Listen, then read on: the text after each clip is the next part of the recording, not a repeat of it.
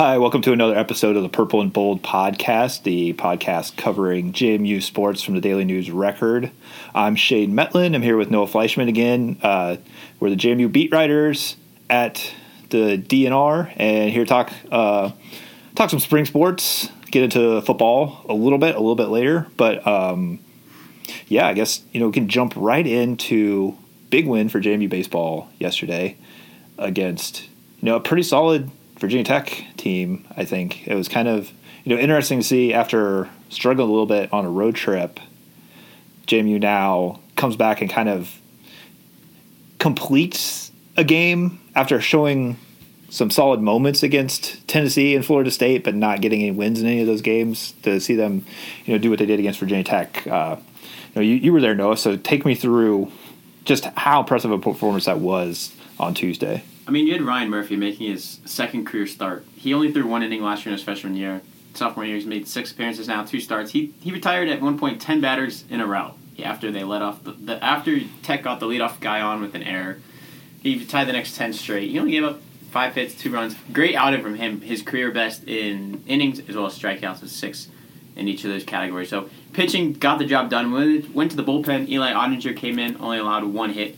So I mean, pitching was the best I think that they've seen so far, and that was a question mark after the Tennessee and Morehead State series. Was in Tennessee they walked too many guys. They walked ten batters in one game. You don't want to do that. And then in Morehead State they left pitchers up in the zone that Morehead State was able to hit home runs. They had seven home runs in 16 innings of total play. So this was a really good performance from the pitching staff. And on the other side, you know, the hitting really came and, and Chase DeLauder came back to the lineup. He kind of shakes things up in the way that other guys get approached. And Kyle Novak three RBIs for him. He hit a home run as well. So it was overall really probably the most complete performance against an equal or better opponent that JMU's had. I mean, you can talk about games like George Mason and VMI where they blew them out, but I think this was probably the most complete performance against a team that's probably better than them. Yeah, borderline top 25 right now, Yeah. talking about Virginia Tech. And they've been pretty solid here in recent years. So, you know, like I said, they played well at times at Florida State, but that was not evident from the final scores. They really played pretty well in one game at Tennessee, and They were really in both. The, Yeah. the, the bullpen kind of fell apart in the second one. yeah, but you talk about you know the untimely rain delay may have changed Yeah. that situation where they you know seem to have all the momentum to possibly get a kind of a signature victory in that first day in Knoxville. That gets away from them. Did you talk to Ikenberry or anybody before the Virginia Tech game about you know what happened at Morehead State? Because I mean I don't know if it's just a matter of He- being on a long like- bus trip or what, but Yeah, I talked to him on Monday, so the day before the Tech game, and he talked about you know they played four games in the matter of I think four days. There's um, doubleheader at Morehead State, which was their first doubleheader of the year, and then they had the kind of resumed game doubleheader then. So he said it was kind of weird being in the doubleheader situation, but also they were on the bus for a week. They there was a lot of different scenarios that so they weren't really that comfortable, and also Morehead State's field itself is really, as he put it, odd. I mean, there's a netting out in right field that is in play. It's a short portion, right? I don't know. It's a lot of things that are kind of weird about that field. They, it's an old field. The outfield has a dip in it. So I mean, it wasn't the most you know best of situations for them to go into. But overall, I think he's happy now that they kind of got back on the right step, going on the road again this weekend. But overall, Tennessee they liked what they saw, even though the, the scores really didn't reflect. I mean, the first one did, the second one didn't. And then Morehead State was kind of just you know a doubleheader that kind of things were just not going their way. They left pitches up in the zone. Morehead State made them pay, and that's what's going to happen, I guess, if you make these mistakes. Yeah, it does kind of seem like it was one of those situations where probably somewhat of a letdown after the rain delay and not getting the win there. You're kind of just like you're on the bus on the way home from Tennessee. It's almost like we'll get a couple more games in while we're out here, uh, and then you know if it And to beat the snow back. and, and a strange field, like maybe not feeling like you're playing the Division One thing. Like, yeah, I can see how you probably uh, wind up maybe not bringing your best your best effort in one like that. You know, and you know we also got to throw in they played they played pretty well in the days where they didn't have Chase DeLauder, and you know we make such a huge deal out of him all season. He's it's not a one man team by any means, but you know it's always going to be somewhat of a factor when your best hitter is not in the lineup, and uh, not that not that the uh, the bats were necessarily the problem on that road trip, but you know, I mean, the Morehead State game, they really didn't get any that much run support for for their pitching staff. So I mean, but overall, DeLauder came back yesterday. They're still without Travis Reifsnider, who's listed as day to day. He's they're arguably right now probably their second best hitter as the catcher. He plays in the outfield as well. So I mean, you they were without both of them able to play pretty well. So imagine if they just had a full strength team against that Tennessee team, and that, that may have been a different outcome. Yeah, and so so they do. They come back to Harrisonburg, Yep. and obviously it's a big game because we, we've talked about baseball recruiting because of you know the lack of scholarships and everything. Everybody recruits their in-state heavily, and you know JMU and Virginia Tech are no different. So probably a lot of these guys know each other, played against each other Yeah. all their lives. Um, everybody knows people who go to school one place or the other, and it sounds like it was a pretty good crowd. I mean, I there. showed I showed up to the game. So I've been to a lot of games this year. First time I showed up, there was a line probably of twenty to thirty people waiting for the gates to open an hour before. First time I've seen it. So that just was like a telltale sign. They had one of the best crowds of the year. Great crowd. It was an atmosphere that you were really behind this JMU team. There were a lot of Tech fans there, but a lot of JMU fans. I mean, the softball team I'm pretty sure showed up at one point. So overall, the crowd probably the best. Not a bad day out- outside either yesterday. So I think that also helped bring people out. But you know, if spring break was so, I was talking about this in the press box with somebody. Spring break being this week for JMU and, and the, the local schools. Did it hurt them or help them? Because you didn't have the JMU students there in left field. They you know they go out there have a fun time, but you also had a lot of younger kids in the crowd. So it was kind of like a, a, a give and take there. But overall, probably one of the best atmospheres JMU's had this year so far at home, and, and definitely probably one of the most well attended games. Yeah, it's probably been a while since they've had a home game like that with that kind of atmosphere, given uh, COVID restrictions and everything over the past couple years. So, yeah, I mean, not necessarily surprising that they came out and played that much better than they did in Kentucky. So, um, yeah, beyond the pitching, which obviously was you know really good, put them in good position to uh, take care of business there. What else did you see at the game that kind of looked like a uh, positive sign going forward? I mean, Chase DeLauder, first at bat in the first inning, took four pitch walk. I mean, they weren't really giving him anything to hit. His timing after the game, I can Ikenberry was kind of like it's kind of off, but that's something that's usual for a guy who's missed six games and kind of getting back in the rhythm. Um, but also Kyle Novak, who has been a pretty good hitter for JMU this year. He really found his swing, hit a home run, hit a nice sac fly in a situational game where they got a guy in third, one out. He just he, he literally said he just went up there trying to hit a pop fly in the outfield and drive him in. That's what he did. So that was something that JMU early in the year struggled with was situational offense of having a guy in third with less than two outs and trying to get him home. And in that case, that they did a really good job at it yesterday. They did strand the bases at one point with them loaded, but other than that, they, they did probably one of their best jobs at driving in runners. Um, and that's something that they really stressed. And then, you know, we talked about the pitching, but it, Gavin Cross on Virginia Tech is just as good as Chase DeLauder. Pretty much on every All American team with him out there in center field for the Hokies. Uh, he was started off over three, hit a double down the line, kind of got himself going. But overall, I think the hitting went really well, especially with Kyle Novak. Um, Trey Dabney got himself back on base. He had a rough series at Morehead State, went 0 for 8 in two games, a guy who was leading the country in on base percentage and wa- in walks. So his batting average dropped a lot after that, but he got back on base. Um, we got DeLauder back in the lineup, and who he was even able. He went 0 for 3 with, with a walk and intentional walk, but I mean, one of them was just a ground out, able to move the runner, which then later came to score on the sack.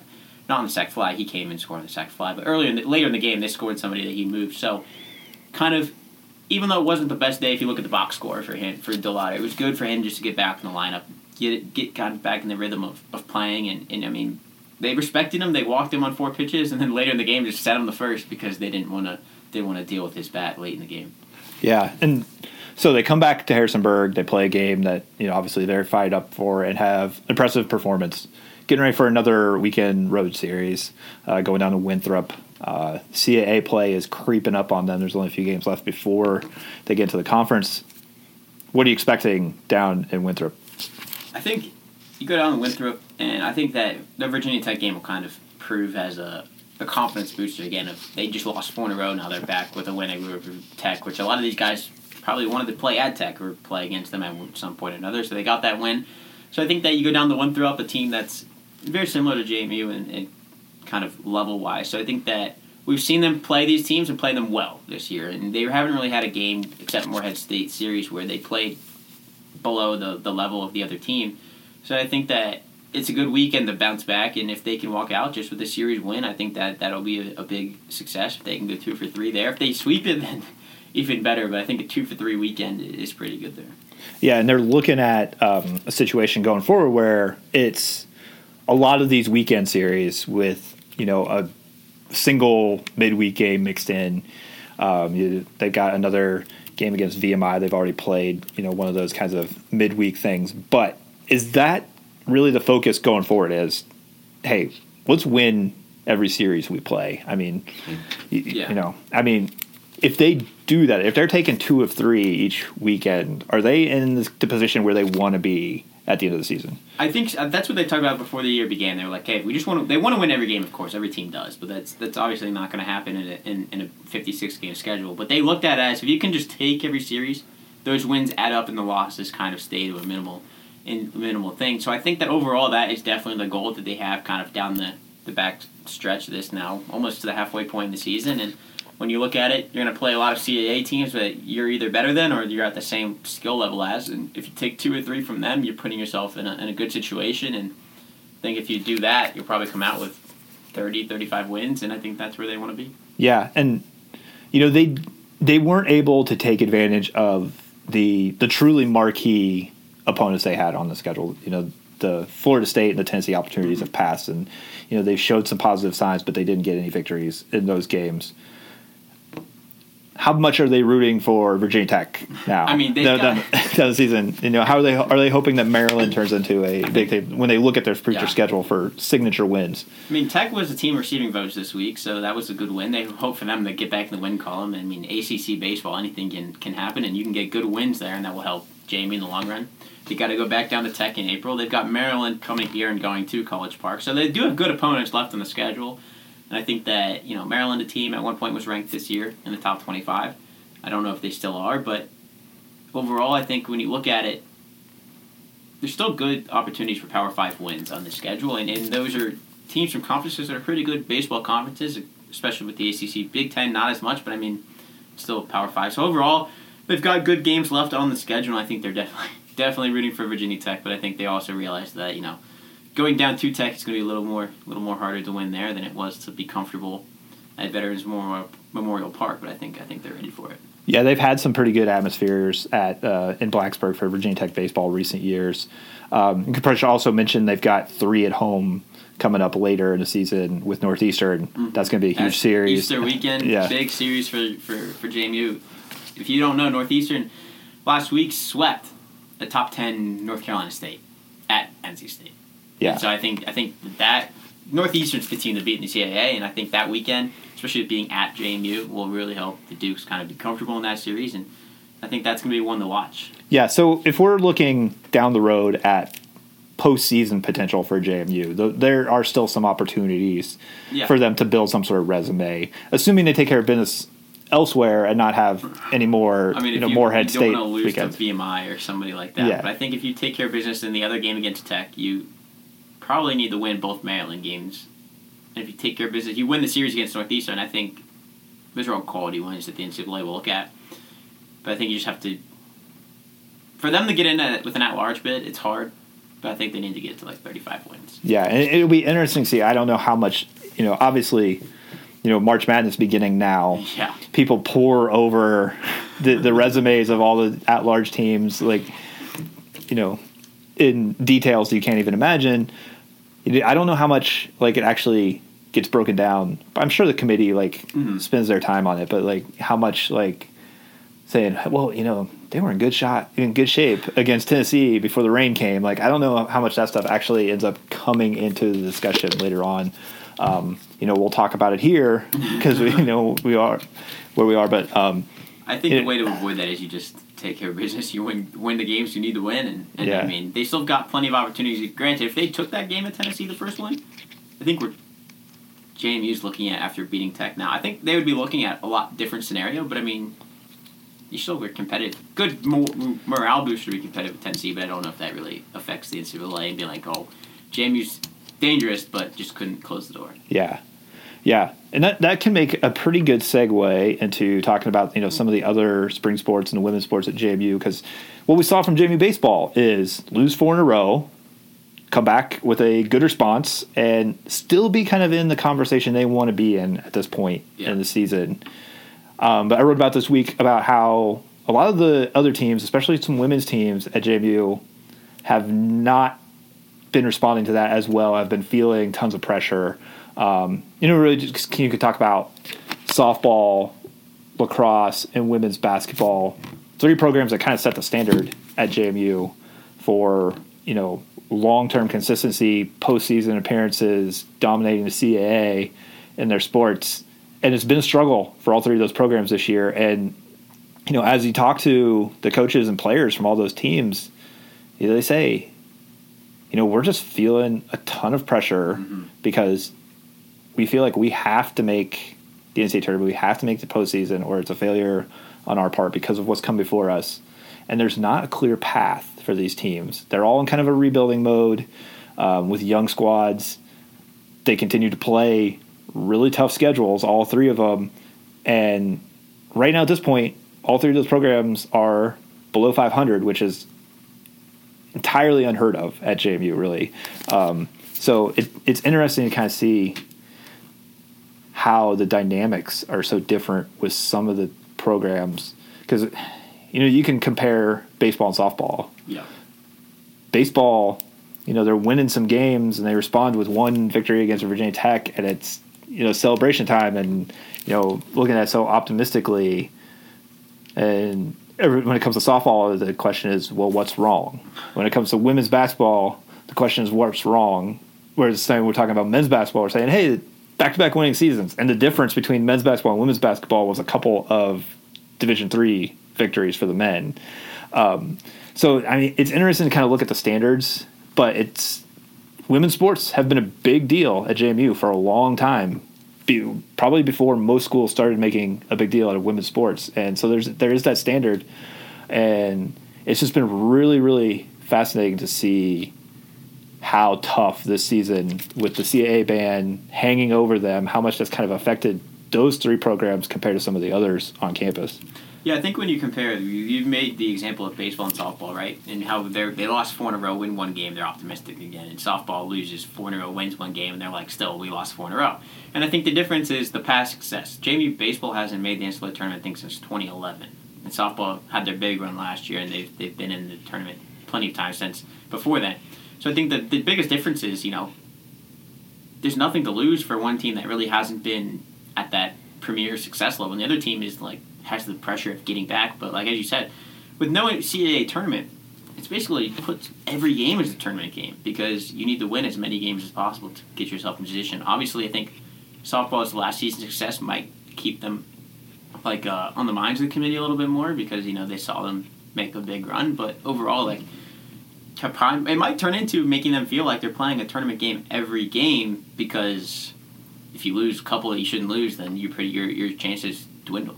Yeah, and it, I, I wrote about this in the Daily News Record here this week, a story about the pressure that these teams are feeling, and it's really interesting to me, kind of how that story came about. Usually, like how you get to the pa- words on the page, like doesn't really matter that much. But to, to me, this one was like interesting because, you know, these outdoor spring sports are different than a lot of things. We go cover a basketball game or a football game, they go to the locker room immediately. They calm down. They figure out what they're going to say before they come out for a press conference. It's a completely different vibe. And you know go hanging around a lacrosse game or a softball game or a baseball game too but like it's a different a little bit different scenario. But like you hang around the lacrosse and softball teams and they're just having their post game talks out in the open. I'm sitting there waiting to hear you know waiting to talk to them. I'm hearing everything they have to say. And it's like wow. Like they're struggling. Like not just on the field they're struggling with how they need to deal with this. Um, they're really you know laying it all out there. Um, and so i was at the lacrosse game the other day and saw you know their post game talk. Um, everybody kind of you know being very honest very blunt with each other um, not, it, not in a bad way either you know it was just you know a very open conversation but you know, it kind of dawned on me like, you know, most of the teams I cover, this is what happens in the locker room, and I don't get to see it, and I don't get to hear it, and it's a completely different conversation 15 minutes later when they come to a press conference. So, you know, I call Sean O'Regan, the women's basketball coach, up, and I was like, you know, I know we've talked about the CAA ban for months now, and to say the same things, and it's weird that I'm calling you to ask about it again when your season's over. But like, this is what I just witnessed.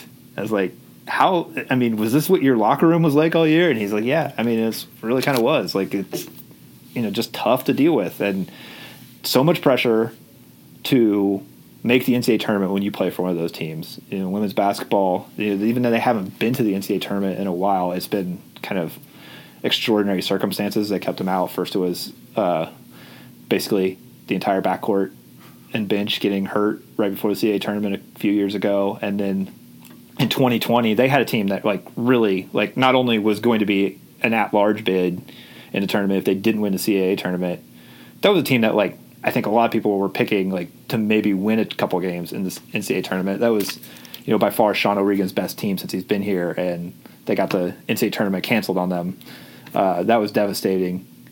And then they've been down for a couple years, and you know, just to talk to him about like what's been happening, even coming off a little bit of a down year last year, they play at Liberty, which I think was like you know the third or fourth game of the season. It's still November, and they lose an overtime game to Liberty, who turned out to be pretty good. Like losing on the road to Liberty in overtime was really like not one of the most shameful performances of the season for them, even though they shot terribly. And after the game in the locker room, the players are asking Sean O'Regan, like, does this mean we're done? Like, are we not going to make the NCAA tournament now? Like, uh, are, are we out? And this was, you know, with 20 some games left to play. And it's like just incredible. That's kind of like the a- attitude and like the feelings that they had. And that's what those coaches are, that's a challenge they're dealing with right now is to keep them focused on focused on you know the day to day, which you know everybody talks about, you know, one game at a time, all that stuff. But it's kind of impossible to do that when not making the NCAA tournament is considered a failure for the program that you play for. Yeah, I mean, I think that's like the biggest thing. I mean, we see these conversations are had probably every game after every for some of these teams, but you just don't see it as you talked about it. So it's kind of eye opening. Then when you told me about that today, I was like, all right, like it's probably things are said a lot in locker rooms after a loss, and you just don't don't hear it. And so it's kind of interesting to see the other side of the see what the players, I guess, see or whatever whatever they're feeling, and and overall, I mean, but yeah, the pressure is extremely high for these teams, and when you look at a team like lacrosse, nationally ranked program, and struggling. But granted, the loss they had this weekend, the Rutgers, is an undefeated nationally ranked team, Rutgers team. It's not like they're losing to a team that hasn't won a game yet this year. So it's kind of interesting the amount of pressure they're putting on themselves. They like, yeah, that game isn't a terrible loss, but it also would have been a really helpful win getting into the NCAA tournament. Yeah, and you know, I think with the lacrosse, they've always played a tough schedule. They they knew they were going to lose some games, and traditionally losing these games hasn't necessarily kept them out of the NCAA tournament, um, even if you know they don't win the CAA tournament. They've they've gotten into NCAA tournament as a ten and ten team before, um, so they're not out of it by any means. But they were so disappointed with the way they lost, and like you know, you look at lacrosse uh, in particular. Nobody wanted to take a shot in the second half of that game because it's just they're just so tightly wound right now that nobody wants to be the one that makes a game defining mistake uh, because that could be a season defining mistake at this point and it's just it's really interesting to see the psychological element of this like on display with the CAA ban and everything it's just you know these teams in the past there's a level of expectation there's you know they're never happy to lose but there's always been that situation where we could have a bad month, not just a bad game, a bad month, and if we're playing well in the CA tournament, we're fine. Yeah. And that's not there right now, and it's just really, really incredible to see how much that's weighing on multiple teams with multiple coaches, like just coming and saying like the same things independently of each other. it's just like, yeah, it's it, it's it's wild. It's um, you really feel for everybody involved that they're going through this right now. No real opportunity to grow and explore themselves and figure things out and do it without feeling like all is lost if things don't go well on one particular day. Yeah, I mean, I think conference tournaments provide a great safety blanket for, like, as you talk about, you can have a terrible month, but all you have to do is win three, four games in a row, and, and you're in the tournament. So, like, it's really all you need to worry about. And I think when you take it away, it's what happens. What we're seeing now is, is what happens, and the pressure gets put on you a lot earlier in the year. Yeah, and yeah, like the conference tournament, it's the. Uh, I feel like when you look at JMU in particular, you can look at their basketball programs, for instance, both the men's and the women's. They don't get enough credit for regular season success down through the years because so much relies on that three those three games in the conference tournament. Um, like I don't think you know you can look back at what Sean's done, what Kenny Brooks has done at JMU, what Lefty Driesell did when he was coaching at JMU men, winning the conference, playing well for two months, and winning those regular season titles is so impressive. And then it just kind of like gets erased if you like have one bad game in March, and it's you know that's that's the life of a mid major, but it's it's yeah. it's really it's really frustrating, and then it's like doubly compounded now that you're almost flipping it that you're making the regular season so important that there's just no balance to it at all. Yeah, I think I think that's something that some of these coaches may not have expected. It could be to the severity that I think you're seeing now, and when they found out that the conference tournament wasn't a go, and I think that you know overall it's it's really now every regular season game that doesn't probably feel like a regular season game to these guys. Yeah, yeah, it's it's interesting, and but we can uh, transition a little bit before we head out with um, some football talk. We'll, we'll probably have at least a little football talk here. I mean, next week we'll ramp it yeah, up a little bit. Yeah, spring football is about ready to start. Um, you'll get some football from us probably every week from now and through January. I don't know. it, it, it's going to be, you know, football season never really ends, but we can hit on the big news for JMU football before they actually get into spring practice is scheduling news. It has nothing to do with the Sun Belt or Conference USA or anything else. Um, they finally got UVA back on the schedule. Not for 2022, but for 2023. It's been a long, long time since they've been able to get UVA back on the schedule again.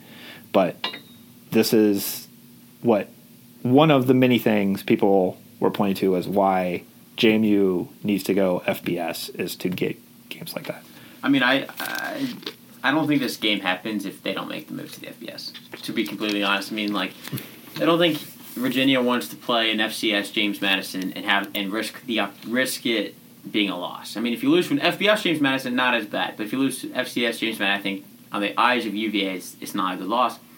Now, they'll be playing each other for the first time in 40 years, basically, almost to the day. It's like a week difference when they play in 2023, so it's a very long time. Nobody on the field will have been alive for the last time that they played. I mean, the coaching staffs probably will have, but like none of the players. It's kind of you know an interesting little tidbit. I think to me a great atmosphere there in Charlottesville. Just 45 minute drive down the road, easy to get to. Probably the closest road trip we're gonna play, and they're gonna play in the next few years. I mean, I think you take that as many times as you can get. But I mean, overall, a very good opponent for v, for JMU to put on the schedule. Um, Power Five non-conference, a game that's probably going to be competitive and winnable for JMU, especially that'll be their first year bowl eligibility. So that game, it's gonna have a great crowd, a winnable game, and you win it. It's one more win toward bowl eligibility. Yeah, it'll be interesting to see. It'll be interesting to see what JMU can or what UVA can do here this upcoming season with a new coaching staff, because I mean, let's be honest, they're not putting sixty thousand people at Scott Stadium over there anymore. It's been years since they've like really had good crowds. Um, you know, even even when you know Bronco was winning games there in Charlottesville, the crowds were not back to the level they were really in you know the Al Groh era. Um, when you know they'd get 50, 60,000 pretty routinely. So, I mean, if they don't turn things around pretty quickly at UVA, you could be looking at like a, pre- a, pretty pro JMU crowd there because you know they'll grab up those tickets as soon as they can. I mean, you know, like you said, JMU's home crowd typically comes to Harrisonburg from Richmond, from Washington D.C. area, um, other places. It's the same trip to Charlottesville. It's a closer trip to Charlottesville for, For a lot for a lot of people. Um, so you know, putting twenty five thousand JMU fans in Scott Stadium does not seem like a stretch at all if those tickets are available. Which you know, historically, recent history for UVA has been those tickets are available. Yeah. Um, so that, that's you know definitely an interesting dynamic for that. It's not going to be easy for JMU fans to get tickets in Blacksburg in a few years when they go there, um, but that doesn't seem to be the case in Charlottesville right now. And so that's definitely going to be you know a factor in this. You almost have to wonder if that's a factor in UVA wanting to schedule this game is I mean, sell, when you- selling some more tickets like Yeah. than they than they have been recently. That that's been an issue there. I mean, in-state opponents are always good for selling tickets. I mean, we talk. We can talk about. I saw in a report ODU. They're playing Tech at home. They don't think they're gonna have sing. They pretty much said they're not gonna have single game tickets for that game. They don't think they're gonna have single game tickets available maybe for the JMU game this year. So when you play in-state opponents now at the FBS level with UVA, Tech, ODU, JMU, all super close and they're all recruiting the same kids now. Mm-hmm. And I think that now when you're if they can kind of play these games every year, you're playing a UVA. I mean UVA Tech obviously play each other every year, but if you can get UVA and Tech to schedule ODU JMU kind of every year and start building that, I think that just helps not only I think that helps every program in the long run, especially when you're recruiting the state and you say, "Hey, we play these teams, we beat these teams," or you know, we just play these teams, and you, you may not be re- be recruited right now heavily by Tech, but if you want to play Tech, you know, JMU plays them or whatever. So, I think that these games not only help financially for the for the schools that are scheduling them, but also competitively and and recruiting wise as well. Just you know, they're all going to be competing for the same kids. May as well play against each other. Yeah. And I guess the second big question from this is so they've got the road games at Virginia Yep. Tech now. They got a road game at UVA, which was kind of, you know, the first step in is just getting them on the schedule um, because it's been a while. Like it hasn't been that long for Virginia Tech, but JMU's won the last two meetings against Yeah. against UVA and Tech, and so those schools not eager to play them again, especially until they went to FBS, and because you don't want to lose to an FCS opponent. Like, No, I you, mean, you buy an FCS opponent to win the game. yeah, which is why you know UVA's played William and Mary, they played VMI, they've played Richmond. They weren't scheduling JMU as an FCS opponent. But you look at ODU and Liberty when they made the moves to FBS, they landed two for ones with Virginia Tech and UVA. Uh, you know, things have changed a little bit with Liberty. They're joining Conference USA. One of the future games had to be canceled, and JMU kind of like slips in there into that spot and takes Liberty's place on the schedule there.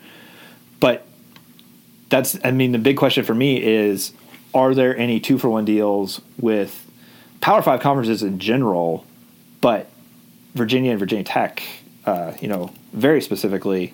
Because if you look at ODU landing that, I can't imagine JMU's not, you know, banging down the door trying to get the same thing. Because just how huge would that be to get either one of those schools, let alone both, or another, you know, well-known Power Five program to get those into Harrisonburg for the first time? Just seems like that's got to be the ultimate goal for the athletic department as they look at schedules going down the line. It, it's got to be. I mean, when you look at not only the the game itself and, being able to recruit off that, but also as you talk about financially, it'd probably be an instant sellout if they get any of those schools to come. I mean, you see ODU doing it, so it's not out of the question. But it's kind of interesting that JMU getting UVA on the schedule, but it's only a one one game, and UVA is paying them I think five hundred thousand dollars to show up. So I guess they'd rather buy JMU than than risk losing two games in a matter of two or three years span. Yeah, and you know, obviously the door is back open for Yeah. JMU and UVA. They're they're talking, they're playing.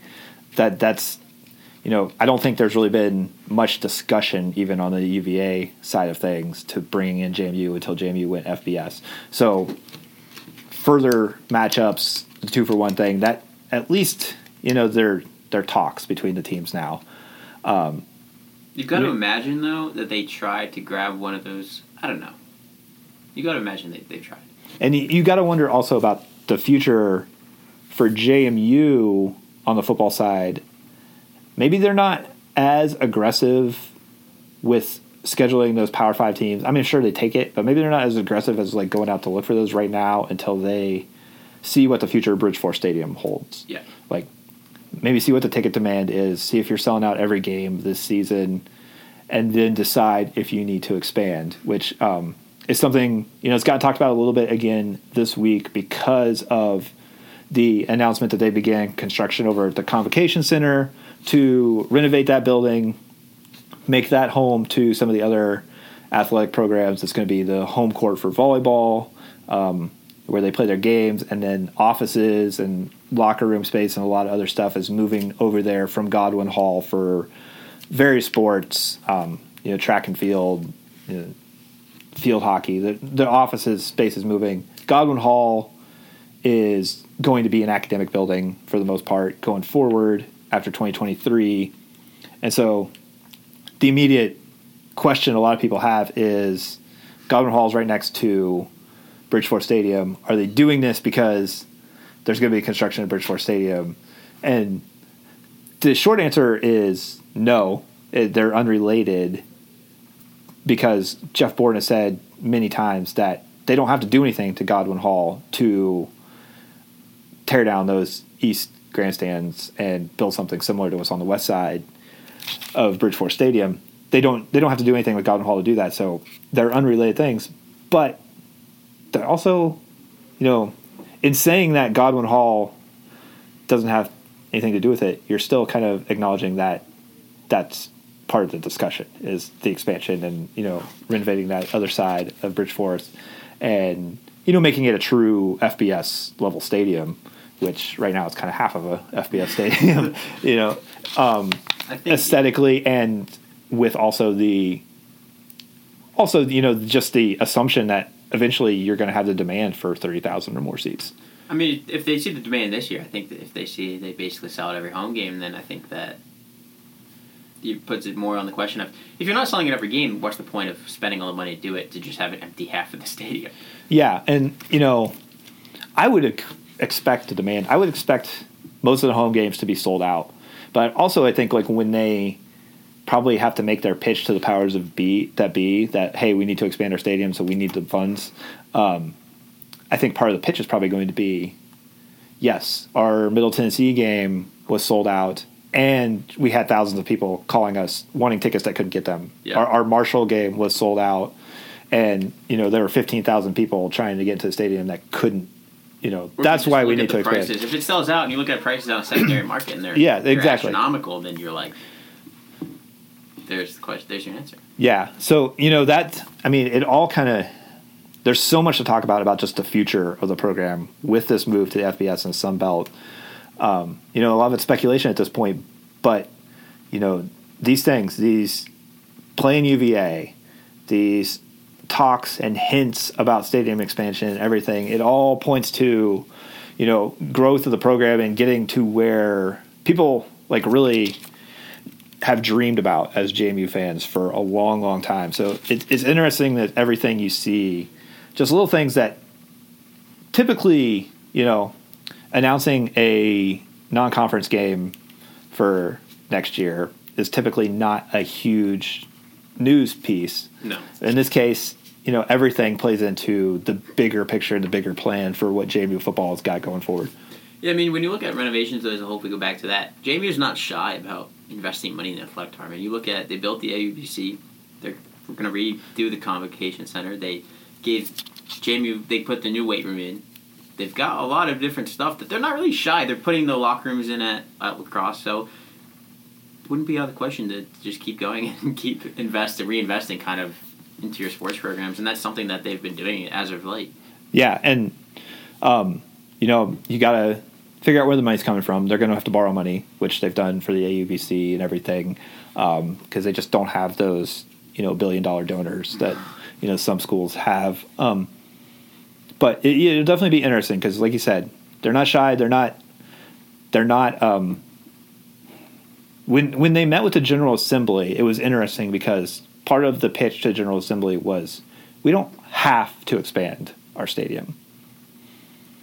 So, you know, Doesn't mean they they don't, they don't have to. but then like once that was done, the talk about expanding kind of like came up pretty quickly. Yeah. And so, you know, I think one thing they're going to be aggressive about with you know their marketing and ticket sales and everything this year is showing the demand for a for an a expanded Bridgeforth Stadium because you know I think when you look at Jeff Bourne here, looking at the tail end of his time as JMU's athletic director, I don't know when he's going to retire. It probably won't be for a few more years, but getting to FBS, having a completely you know, sparkling brand new stadium, basically a brand new basketball arena. There's going to be so much that can kind of like cement his legacy for decades to come after he retires. I think that would be kind of you know maybe one last final, you know, sprinkle on the cupcake